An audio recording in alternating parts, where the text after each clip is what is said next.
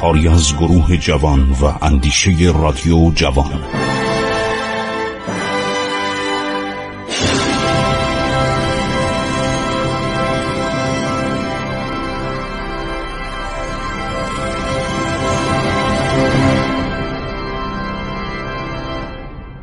بسم الله الرحمن الرحیم.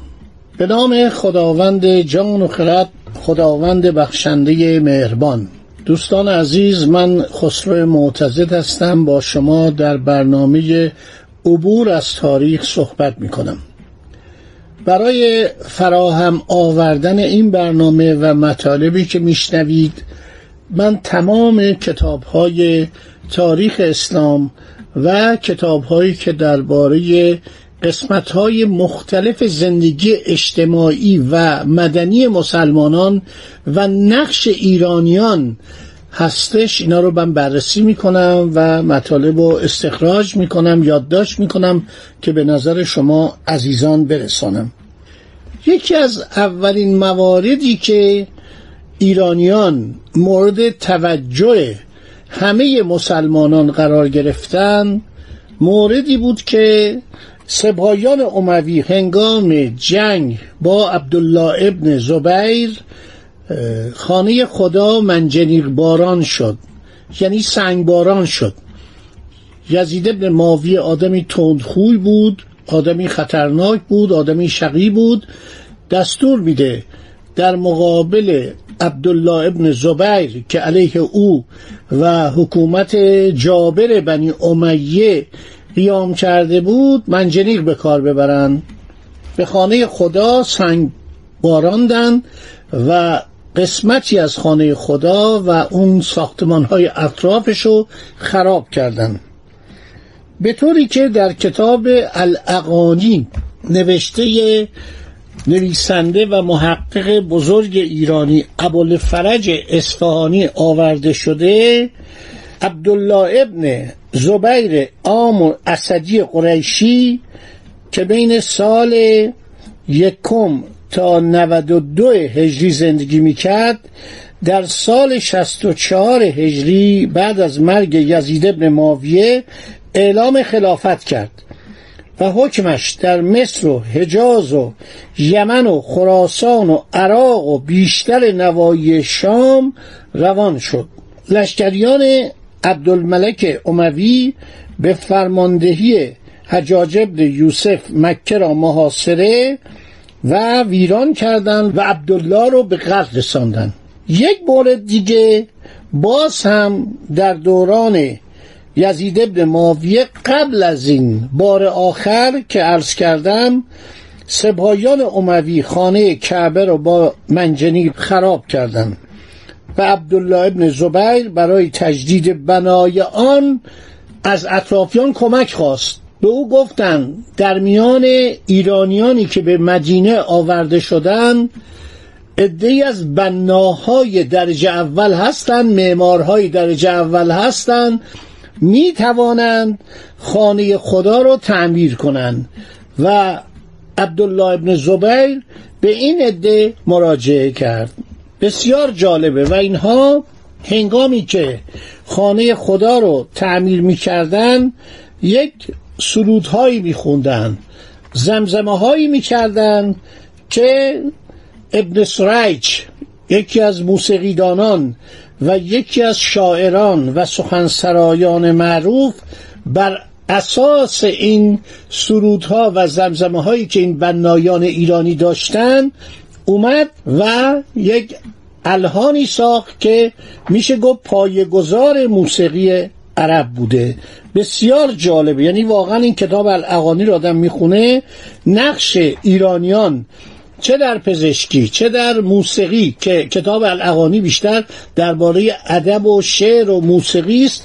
اینها همه آشکار میشه و این نکته واقعا برای هر ایرانی باید باعث افتخار باشه که بسیاری از آنچه که در دنیا به نام اعراب شهرت پیدا کرد اینا بیشتر به وسیله موالی موالی یعنی ایرانیانی که به سرزمین های عربی برده شده بودن انجام می‌شد. ابن سرج یکی از بهترین سخنسرایان عربه که باز هم وقتی ما زندگی رو ما می‌خونیم ببینیم که اصل و نژاد ایرانی داشته.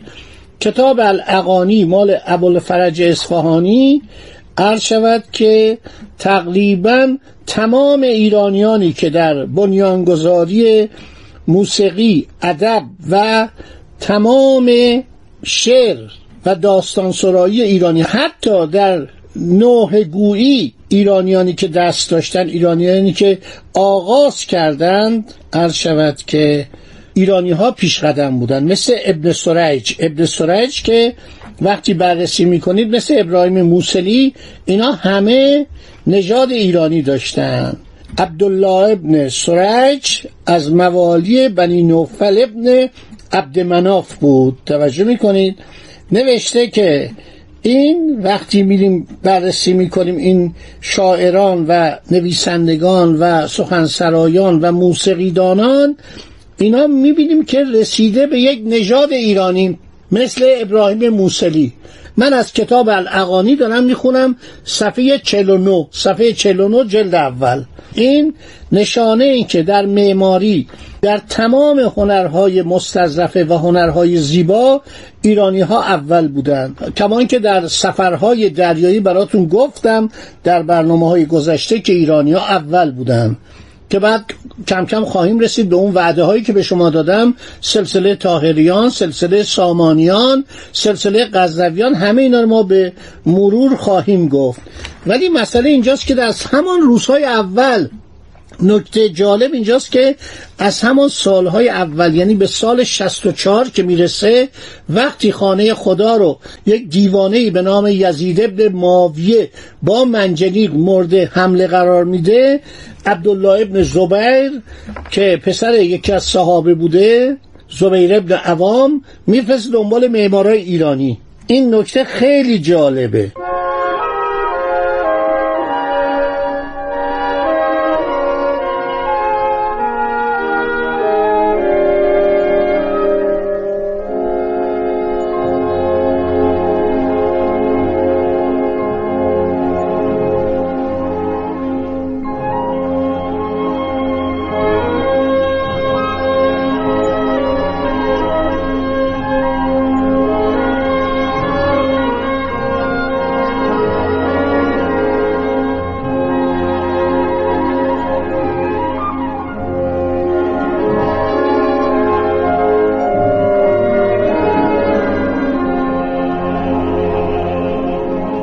از کسان دیگه که من می‌خوام اسم ببرم ادید ابن زیده که این از شعرهای بزرگ عربه از زمره اولین شعرهای عرب. حالا برای شما خیلی جالبه که بدانید این آقای ادید ابن زید از رجال و سیاستمداران دربار ساسانی بوده که تربیت ایرانی یافته بود. ارز کردم که بسیاری از ملوک و عمرای عرب با دولت ساسانی همکاری داشتند در دوران قبل از اسلام. ادی ابن زیاد کسی بوده که نزد شهریاران ایران مقام ارجمندی داشته. در زبان پارسی هم مانند عربی نویسنده و استاد بود. مانند سایر سرداران ایرانی در هنر اسب سواری تیراندازی چوگانبازی مهارت بسیار داشت. او را اساوره میخواندند یعنی اسب سواران سواران رو جمعش میشه اساوره ایشون رو به عنوان اساوره مینامیدن این ادعی نخستین دبیر عربی نویس دربار ساسانی بود که از سوی خسرو انوشیروان به این مقام برگزیده شد. مترجم عربی دربار شد. بعد از انوشیروان در عهد هرمز و خسرو پرویز از رجال بزرگ دربار مدائن شمرده می‌شد. هرمز او را به سفارت همراه با نامه و هدایا به دربار تبریوس امپراتور روم شرقی به قسطنطنیه فرستاد و هدایای امپراتور رو نزد هرمزد آورد. این ادعی کسی بوده که رفته دمشق و دیده قصاید بسیار زیادی به زبان عربی درباره دمشق سروده شده. این خیلی آدم مهمی بوده پیش از اسلام و اطلاعات خیلی وسیع داشته درباره کشورهای عربی و سرزمینهای عربی. ما هرچه این تاریخ رو ورق می‌زنیم می‌بینیم که بسیاری از این نویسندگان و دانشمندان دنیای اسلام ایرانی بودند. شما در تاریخ اسلام می‌بینید که ایرانی ها عاشق آل علی بودن عاشق اسلام محمدی بودن.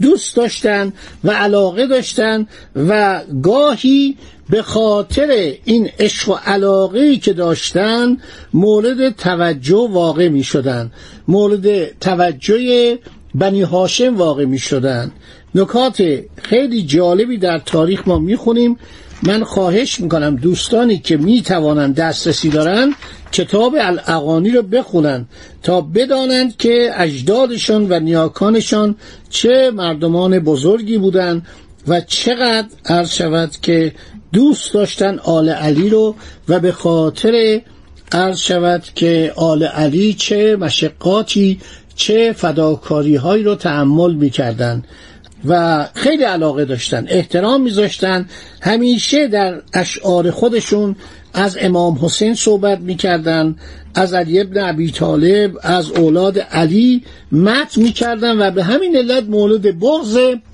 بنی امیه بودن. هر کسی رو من می‌خونم در این شعرها می‌بینید که میگن از موالی بوده. موالی یعنی از اسرایی بوده که در خدمت به اصطلاح این فاتحان بنی امیه بودن و اینها استعداد و شعری که داشتن و استعداد موسیقی و استعدادهای هنری باعث شد که همیشه در صد بنشینن. و جالبه که عرض کردم اسامی پدران اینا ایرانیه. عوض می‌کردن. می‌گفتن این کار رو بکنید که ما به شما آزاری نرسانیم. خب دوستان عزیز تا این جای مطلب رو داشته باشید تا این نکاتی که گفتم خاطرتون باشه. انقدر سخن بسیار و شیرین و جالبه که من دلم نمیاد شما رو در این لذتی که از تاریخ ایران می‌برم بی نصیب بذارم. میبخشید سخن به درازا کشید. انشالله در برنامه بعد دنبالی این برنامه رو و این مطالب رو خواهید شنید تا به قسمت های دیگه برسیم در زمینه خدمات ایرانیان به اسلام و تابش اسلام بر ایرانیان.